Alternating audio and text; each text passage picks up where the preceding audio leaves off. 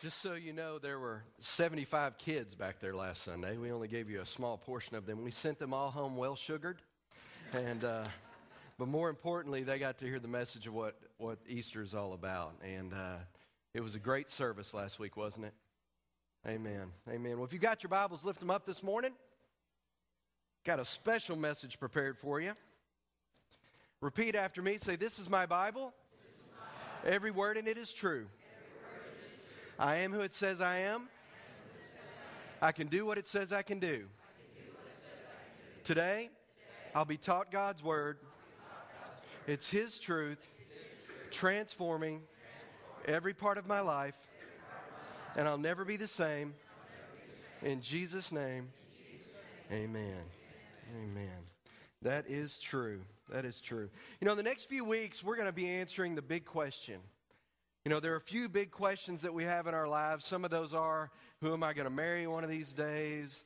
You know, et cetera. But, you know, what am I going to be when I grow up? But really the fundamental, the ultimate question that most of us have, if I was to sit down with you and say, all right, we're going to ask one question, here's probably what you'd say.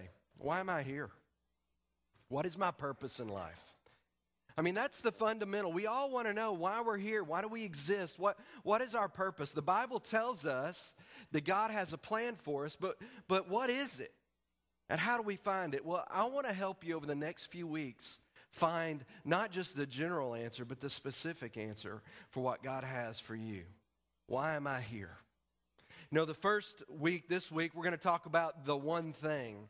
And I'm going to help you get some priorities in line. We're going to talk about what the one thing in your life is and help you get some things straight. Look in your notes or in your Bible or on the screen. Jeremiah chapter 9, verses 23 and 24. Thus says the Lord, let not the wise man glory in his wisdom, let not the mighty man glory in his might, nor let the rich man glory in his riches, but let him who glories glory in this, that he understands and knows me, that I am the Lord, exercising loving kindness, judgment, and righteousness in the earth. For in these I delight, says the Lord. I think it's interesting that the Lord says, hey, if you're smart, don't relish in your wisdom. If you're strong, don't relish in your physical strength. The thing that you really need to be proud about, or the thing that you should be the most seeking of, is that you have a relationship and that you know me. Not know about me, but that you know me. In the New Testament, we see almost the exact same thing echoed. And this is the Apostle Paul talking at the church at Philippi. Philippians 3, 7, and 8. This is Paul talking. But what things were gained to me, these I have counted loss for Christ. Yet indeed, I also count all things lost for the excellence of the knowledge of Christ Jesus my Lord, for whom I have suffered the loss of all things, and count them as rubbish or as trash, that I may gain Christ. Jump down to verse 10. That I may, what does that say? Amen. That I may know him and the power of his resurrection and the fellowship of his suffering, being conformed to his death. How many of you have ever seen the movie City Slickers? Let me see your hands. Do you laugh when you see that? I mean, the basic premise of the movie is there are these group of really middle-aged people that many of them are going through like midlife crisis, and they're trying to find out who they are. They're trying to find out their purpose. I mean, they're asking this question, why am I here? And so what they do to figure out where they are is they all sign up to go to this dude ranch. Now, I don't know about you guys, but anything that has dude in it, I'm really, you know, I kind of question that. You know, but if I'm going to try to find what the plan is for my life, I don't know that going to a dude ranch is exactly where I would find that. But that's what they do. They go to this dude ranch, and there's this old cowboy there. He's the ranch foreman. We cowboys call it the ramrod. I'm just going to throw that out there, just a little Western wisdom for you. But anyway, he's the ramrod, and one of the guys, Billy Crystal, who's really struggling, having challenges in his marriage. He's trying to figure out why he's here. They go out. And they're out looking for calves together. Some calves have run off, and it's just the two of them riding their horses. We have a picture of him. Becky, is he up there? There he is. There he is. That's Curly right there. That's the guy you want to go to if you have any questions in life. You know, that's That's what you're looking for. And so anyway, he and Curly are out there, and as they're riding along, you know, they're talking back and forth, and Billy Crystal's telling him, his character's telling him about, I'm trying to find my reason, I'm lost. And he says, well, he goes, you know, you want to know what the secret to life is? He said, it's one thing. He holds up his finger. He says, it's one thing. And, of course, Billy Crystal's question is, well, what's the one thing? Curly's answer is, you have to find that out. You have to find that out. I want you to know something. There's a lot of wisdom in that. And the question really is, what is the one thing for you? Because we're all seeking that. Trying to figure out where we fit in. Trying to figure out what our priorities are. Trying to figure out what our purpose is. And if you haven't come to this place yet, there will come a day where you're going to sit back and go, why am I here? I get up, I go to work, I go to school. Why am I on this planet? Why am I here? Well, let's talk for a few minutes about maybe some of the priorities that we have in life. Help us to identify what this one thing is. Now, I've put these next few blanks not in any certain order, but these are things that most of us, all of us really deal with, and they're important, and they have a place, but I want to go ahead and identify them. The first one, and again, these are in no certain order, but the first blank that I have for you is family. The first blank is family. Ephesians 5:1 in the New King James Version says this, therefore be imitators of God as dear children. Now listen to me. God's plan on the earth has always been about creating a family. God's plan has always been about families. From the very beginning, it's everything that he does has been built around this family relationship. I mean, we have the Father, God, we have the Son, Jesus. We have the body of Christ, which is the church family. And there's so many scriptures, and I don't have even room to list them all, where it talks about being the children of God, being the family of God. God's plan is the family. Well, some of you may say, well, I'm single and I don't have any family. Maybe I'm a widower or I'm divorced and I'm kind of all alone. Why don't you just take a second, look around real quick, look around the room real quick. If you're a member of this church, if you're part of this church body, this is your family. Some of you go, oh, Lord. But the truth is, this is your family. Romans 8:15 tells us this, for you did not receive the spirit of bondage again to fear, but you received the spirit of adoption. Everybody say adoption. By whom we cry out, Abba, Father. And the word Abba in Aramaic means daddy. Means daddy. Not father. I mean, that doesn't sound very warm, does it? I don't ever call my dad father. You know, you call a priest father. I mean, there's something very formal about that. Hello, Father. How are you this morning? Well, I'm fine. My first offspring. I mean, that doesn't sound very warm and fuzzy, does it? Verily, Father, I will go out now and look at our bovines in the pasture.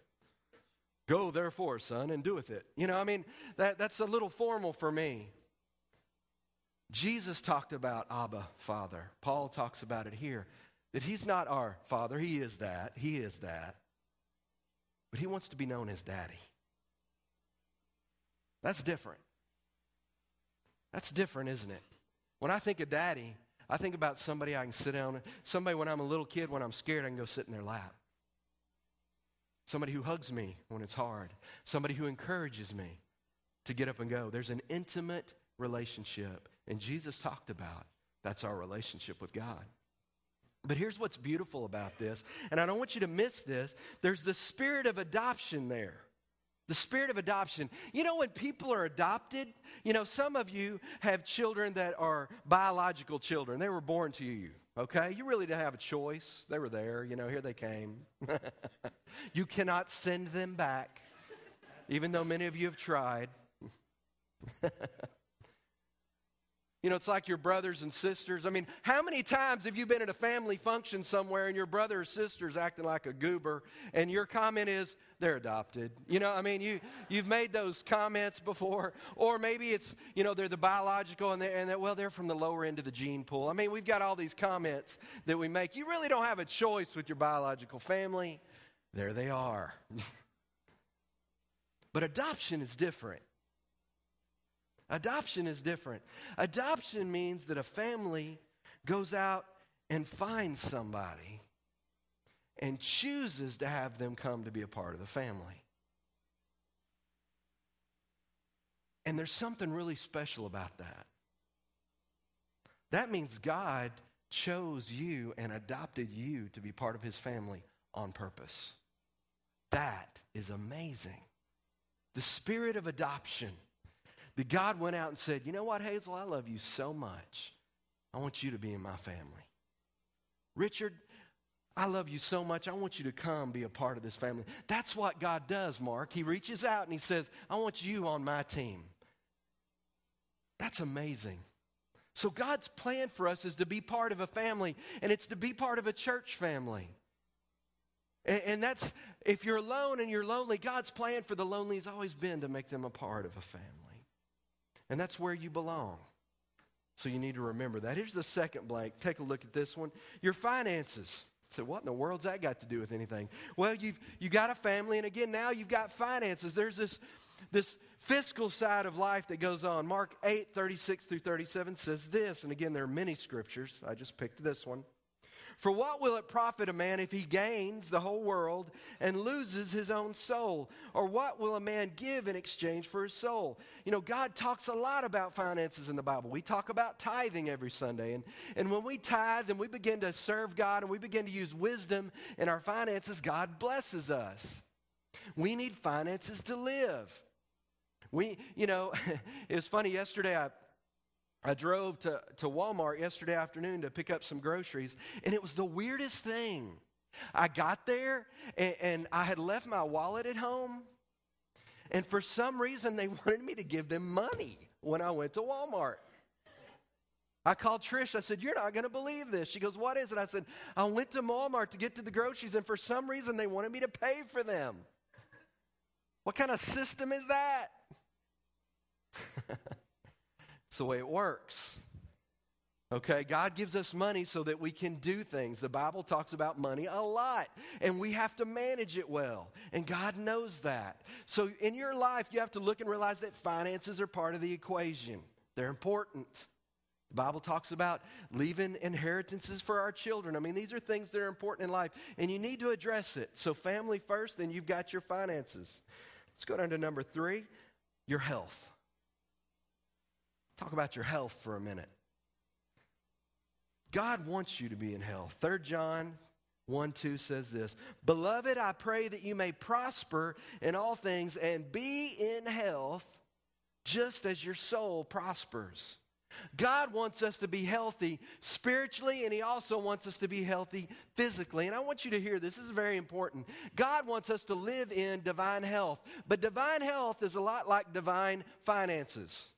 You have to follow God's plan if you're going to be healthy physically. Now, I'm not saying sometimes we have physical challenges that may happen to us that aren't necessarily anything we've caused. But you know what? Most of the challenges we deal with physically are things we've done to ourselves. Have you noticed that? I'm going to ask this question because I know some of you probably can relate to this. How many of you could stand to lose a pound or two? Come on, be honest. I can see you, so come on. But the truth is, probably just about everybody in this room could not go run a marathon tomorrow.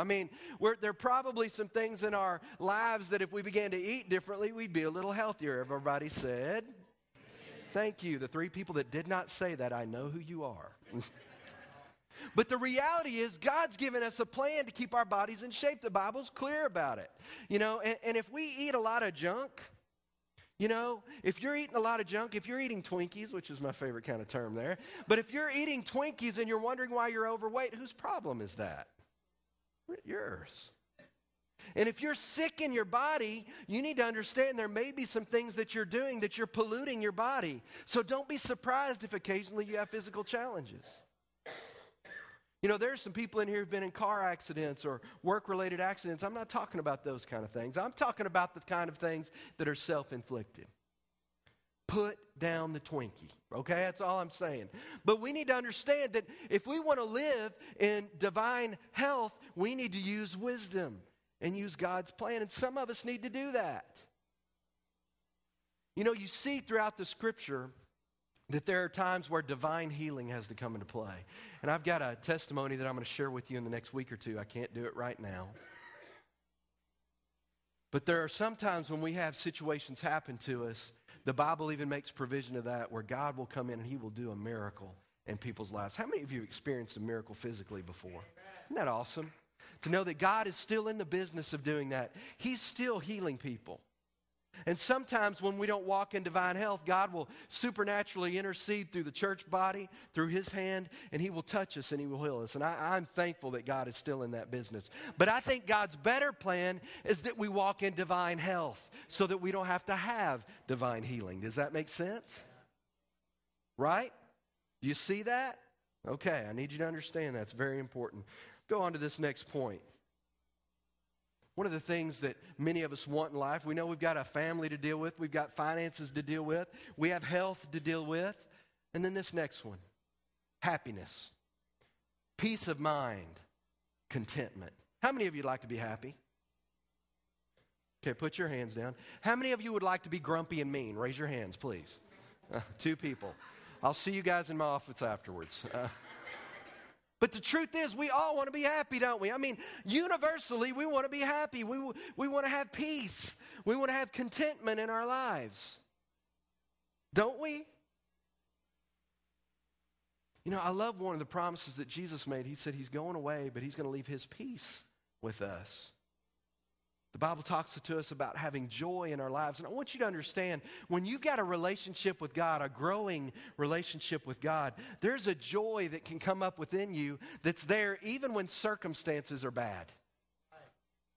Even when things look bad, when you're walking with God, you can know that the end result is going to be very, very good. And you can have joy even in the midst of tribulation. Even in the midst of trials, if you're walking close with Jesus, that joy can be in there that says, everything is going to be all right. He's coming back. Hi. Just like he said he would. And that joy is not circumstantial. I totally made that up right on the spot. I am so... We'll edit that out later, Marty. I'm sorry. But the truth is, joy happens in our lives when we walk with Jesus, and he gives that to us. We can have peace even in the middle of the storm. I love the story where the disciples and Jesus are crossing the sea, and they're out there, and the big storm comes up. The boat's filling with water. And understand, when that's going on, many of these guys are professional fishermen. I mean, these guys are used to dealing with storms, and they're scared the boat's going to sink. And there's like, where's Jesus at? He's in the back of the boat asleep. Was he worried? The circumstances don't dictate joy and peace. Now, trust me, I like it when things are going good, a lot better when they're going bad. But when I'm walking with the Lord, I have to recognize that when I go through those trials, they have a purpose. And I know the end result is always going to be good. You hear that, Claudia? The end result is always going to be good. When we go through these challenges and trials, because we are his children, he's working something else out in us, and it's going to be good. Amen? The other thing we need to recognize is contentment. We need to learn to be content. You know, I've spent a significant amount of my life going, well, if I just had this, I'll be happy. Anybody else? If I only had this pair of shoes, my life would be content. I'm not saying anything, Christy. I was just mentioning that. I'm just saying there are those of us that feel like, you know, hey, well, if I had this horse, my life would be happy. If I had this car, if I had this. I spent most of my life doing that, y'all. I'm the king jelly bean of that. You know, one of the keys to peace is contentment. If you can go home right now and look at your kids and give them a hug around their neck, if you can go home and rest, if you can go home, I mean, there's a lot to that, guys. Instead of chasing that elusive next thing, learn to be content with what God's blessed us with. And you can learn to be happy in the situation that you're in. Amen? That's wisdom, guys. That's wisdom. All right, but see, the big question still remains. Okay, I understand all those things. All those things are vitally important. Every one of us in this room has to deal with those four things. Everybody. Everybody. But the big question is still there. What is the one thing for you. What is it? Before I answer that, which is going to have to be, in the next couple of weeks, so you'll have to come back. In advertising, we call that a teaser. But there's a way to determine if you're heading in the right direction. If you look up here, you're probably wondering why we're doing this. Here we've got this road that's coming on both sides, and we've got these markers and these different things. And there's a song that says life is a highway, and that's really true. Our life is a path, a road. You're going down this direction, and you've got all these different things going on in your life. But I want to tell you, you have a lot to do. You have a lot to do with the direction that your life takes. And I want to tell you something. None of us end up having the life that we want by accident. None of us. You have to make decisions in your life. See, this is one of the things God's been showing me lately. He's done the hard work. Jesus hung on the cross. By his stripes, we're healed. He paid the ultimate price for us. He rose again so that power can live in us. But we have to choose to follow him and do things his way. And that doesn't happen, guys, by accident. I've given you a piece of paper. Everybody look. Make sure you've got this piece of paper. Look in there. It looks something like this. Do you have one of these? Everybody have one of these? If you do not have one of these, slip your hand up real quick. All right, Taylor needs one.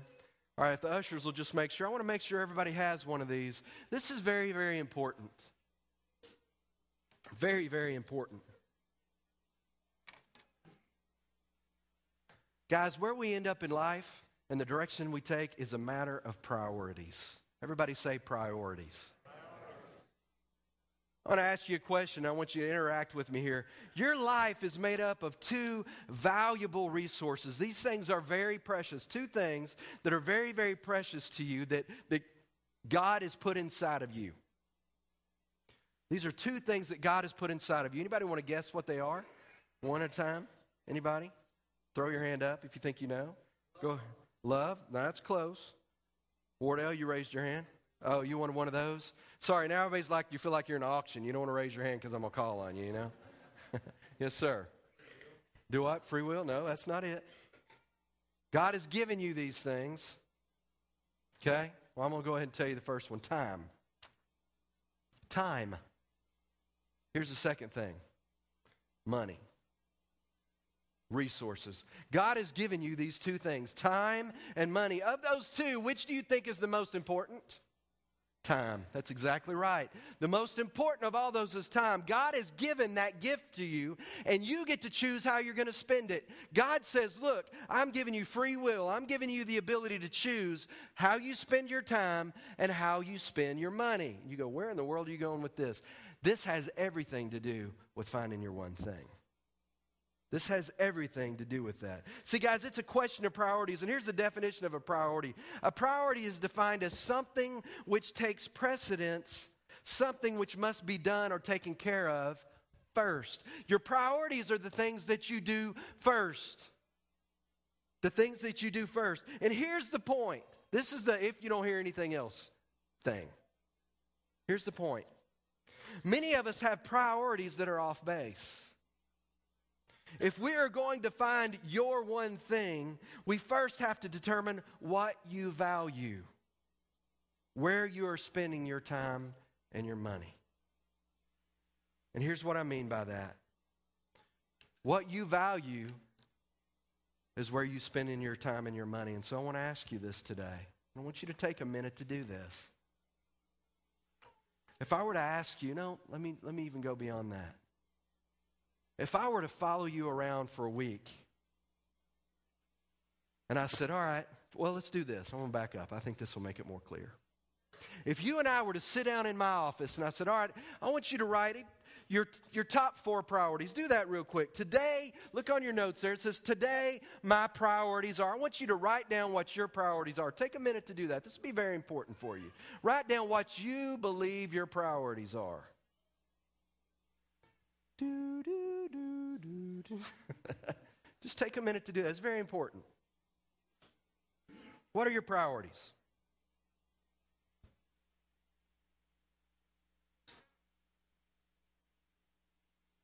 I'll be taking these up at the end of service and grading them. I'm just kidding. I'm not going to do that. This is yours to keep. Just fill out one side. Today, my priorities are.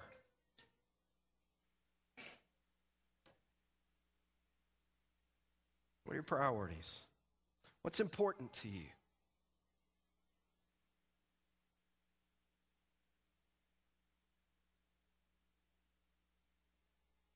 Give you about 30 more seconds.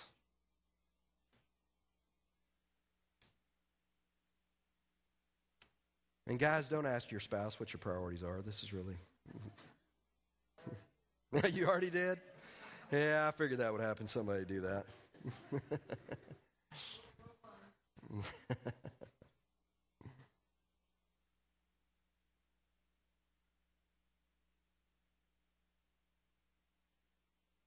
Now, everybody look up at me. If you're not finished, you can take it home. Let me tell you why this is important. If I were to ask you what your priorities are, some of the things that would probably come up is, well, my wife or my kids. That's probably your family is probably a priority to you. Maybe it's your health. Maybe it's working out. Maybe it's, you know, whatever your blank is. Now, let me ask you, here's what I mean. If I were to come and spend 5 days with you, if you said that's a priority, would I know that's a priority by the way you spend your time and your money? If you said those are your priorities, would I know that they're your priorities, not by what you say, but by what you do? Does that hurt anybody but me? But guys, here's the thing. If we want to get our priorities right, we have to identify what they are. Because you're not going to accidentally end up finding your one thing. You're going to have to work towards it, and that's going to mean making some adjustments. Now, I want you to flip your paper over.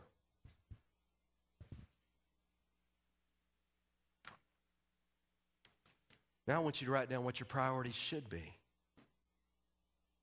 What should your priorities be?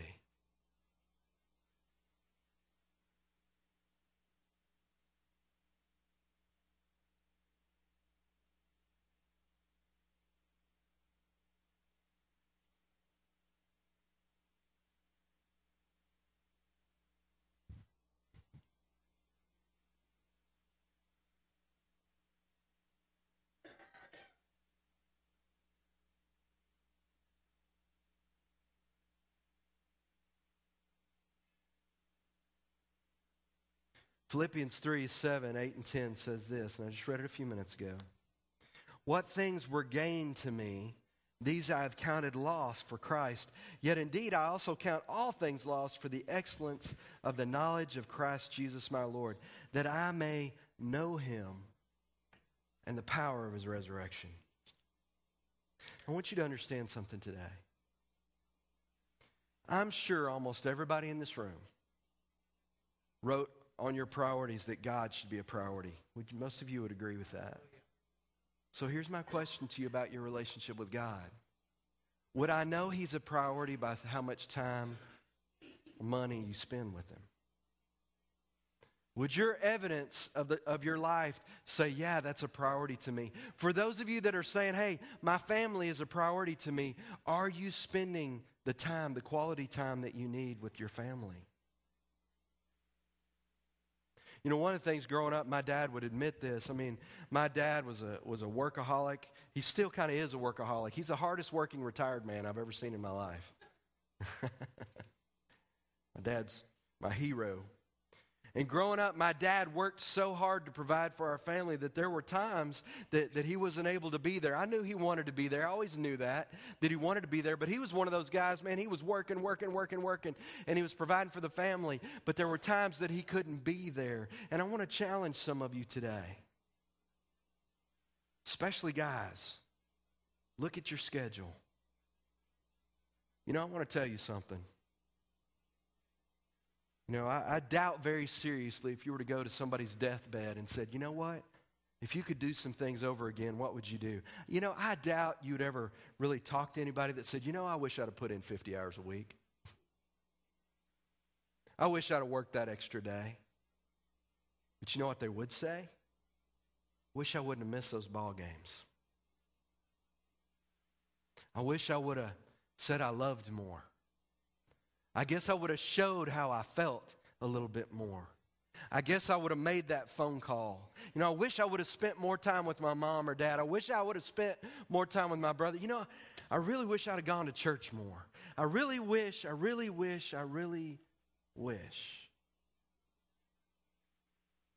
And here's the thing I want to challenge you in. And guys, again, this is what I'm dealing with, so you get to deal with it. I'm having to look at and adjust my priorities. And here's the deal. We've got to be honest with ourselves. Because you're not going to accidentally end up where you want to be. Because there's roadblocks and there's all these other things. And if you're spending your time and your money where you don't want to, then you're not going to end up where you want to be. And you need to make some adjustments. Because finding your one thing is going to require you to make some changes. But here's the good news. It's out there. It's out there. Some of us need to redefine our priorities. We need to redefine them. And here's what I want you to do. As you go home and you take this piece of paper home, I want you to spend some time really thinking about this, y'all. I really want you to think about it. This is important. And sit down and spend some time alone and write out these things. And really be honest about where your priorities are, and then be honest about where you want them to be. Take a pen, write, scratch some things out. You hear me? And here's what I want you to do when you're done with that. Go to your spouse. Go to maybe some friends that you trust and say, you know what? These are some priorities. Help me see these things. What do you think? And if I want to make some adjustments, what's that going to look like? You know, on the road to where God wants us to be, we're going to have to make some changes. And change is hard. How many of you like change? Change can be difficult, can't it? But you know what? It starts with the first step, and this is the first step. Being honest about where you are. Amen? So right now, think about that this week. Take this, keep it for yourself. Ask God to help you. Let's start shifting your priorities. Next week, we're going to continue this, and I'm going to give you a little more insight. Amen? Let's pray. Father, I thank you for your faithfulness. I thank you that you've laid out a plan for each of our lives, Lord, but we're not going to get there by accident. And Father, your word tells us that we don't need to glory in our possessions. We don't need to glory in our strength. We need to glory, Lord, in our relationship with you. Because only you know the plan for our life. And I pray, Father, that as we're honest with ourselves, Lord, as we're honest with who we are, that, Lord, you'd begin to speak to us. And, Father, some of these priorities, some of these places we're spending our time. Father, the truth is some of us are spending too much time in front of the TV. You know, some of us, Lord, are spending too much time doing things that in the end really aren't going to matter all that much. And I pray, Father, you'd help us to be honest with ourselves. And Lord, I pray that you'd speak to us and you'd help us to begin to make adjustments. And Father, as we go over these next few weeks, that you'd really begin to change our lives. That, Father, we would get our focus right. And there's no condemnation here. Some of us, Lord, maybe you're showing us what's going on because we've just not been happy. We've realized, Lord, that things just aren't right. And you're helping us see that we need to make these adjustments. And Lord, I pray that as we move closer to you, you'll help us to see these things, not because you're upset with us, but because you want to help us be the people that you've called us to be. So, Father, I pray you'd speak to the hearts today, the people that are here. Lord, that you would move in them. And, Lord, we would begin to be honest with ourselves. You know, if you're here today and you've heard these words and you look at maybe one of the priorities in your life is that your relationship with God is really non-existent. I mean, you know who God is. You've heard about him, but you've never really asked him to be your Savior. You've never asked Jesus to be your Savior, your Lord. Well, the most important thing we do every week is give people that opportunity. So if you're here today and you would like to make Jesus the Lord of your life, slip your hand up and say, Pastor, that's me. That's me. Amen. Or maybe you're here today and you've really strayed off the path. I mean, you see these road signs, you see all this, and you realize that you're just so off track, you don't know how you ever get back. I've got good news for you, friend. God's not mad at you. He just wants you to come home. And He loves you. And He's got a plan for you.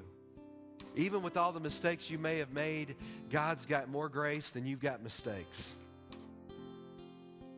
He just wants you to turn to Him. And if that's you today and you just want to rededicate your life to the Lord, just slip your hand up and say, Pastor, that's me. I'm off track. I just want to rededicate my life today. Amen. Amen. Or maybe you're here today and you've got some challenges. You're dealing with some challenges. You know, you love God. You know, you're doing some things right, but you're just needing somebody to agree with you in prayer. You've got some things going on and you just need some help. You just need somebody to agree with you. You need to share that burden and have somebody pray with you. If that's you, just slip your hand up. Amen. Amen. Amen. Let's all stand this morning. Thank you, Father.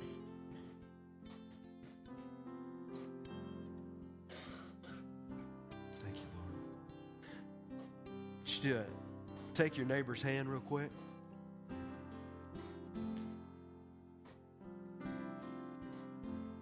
Saw a number of hands went up today for folks that are needing help. And here's what I want us to do today. I want you to take a moment and pray for the person on your right. Just pray for them. Pray that God will help them and strengthen them, that the Lord will lift them up, that He will encourage them. Just pray for them. Doesn't have to be fancy. Lord, just help them. Strengthen them.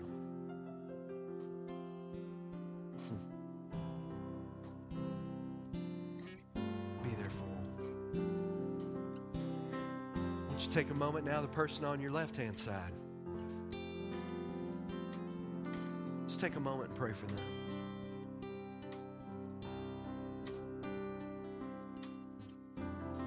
Thank you, Jesus.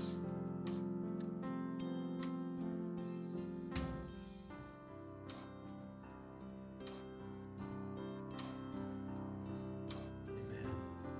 Hey, take a second, just look up at me. Say, Pastor, why are we doing that? It's what families do. It's what families do. See, when you're beginning to pray for each other, when you're reaching out in faith for each other, for the people that are around you, the hand of God will move in their life. Because we are all ministers of the gospel. And your prayer is effective. And when you begin to pray for those around you, God will move in their life, and He will move on your behalf, and He will move on their behalf. And it doesn't have to be fancy. God looks on our hearts. Amen. Amen. Well, here's what I want you to do. I want you to take those pieces of paper home, and I want you to look at them this week. Look at your priorities and re-examine them. Next week, we're going to take the next step, and we're going to move closer to what God has for us, and we're going to find that one thing. Amen.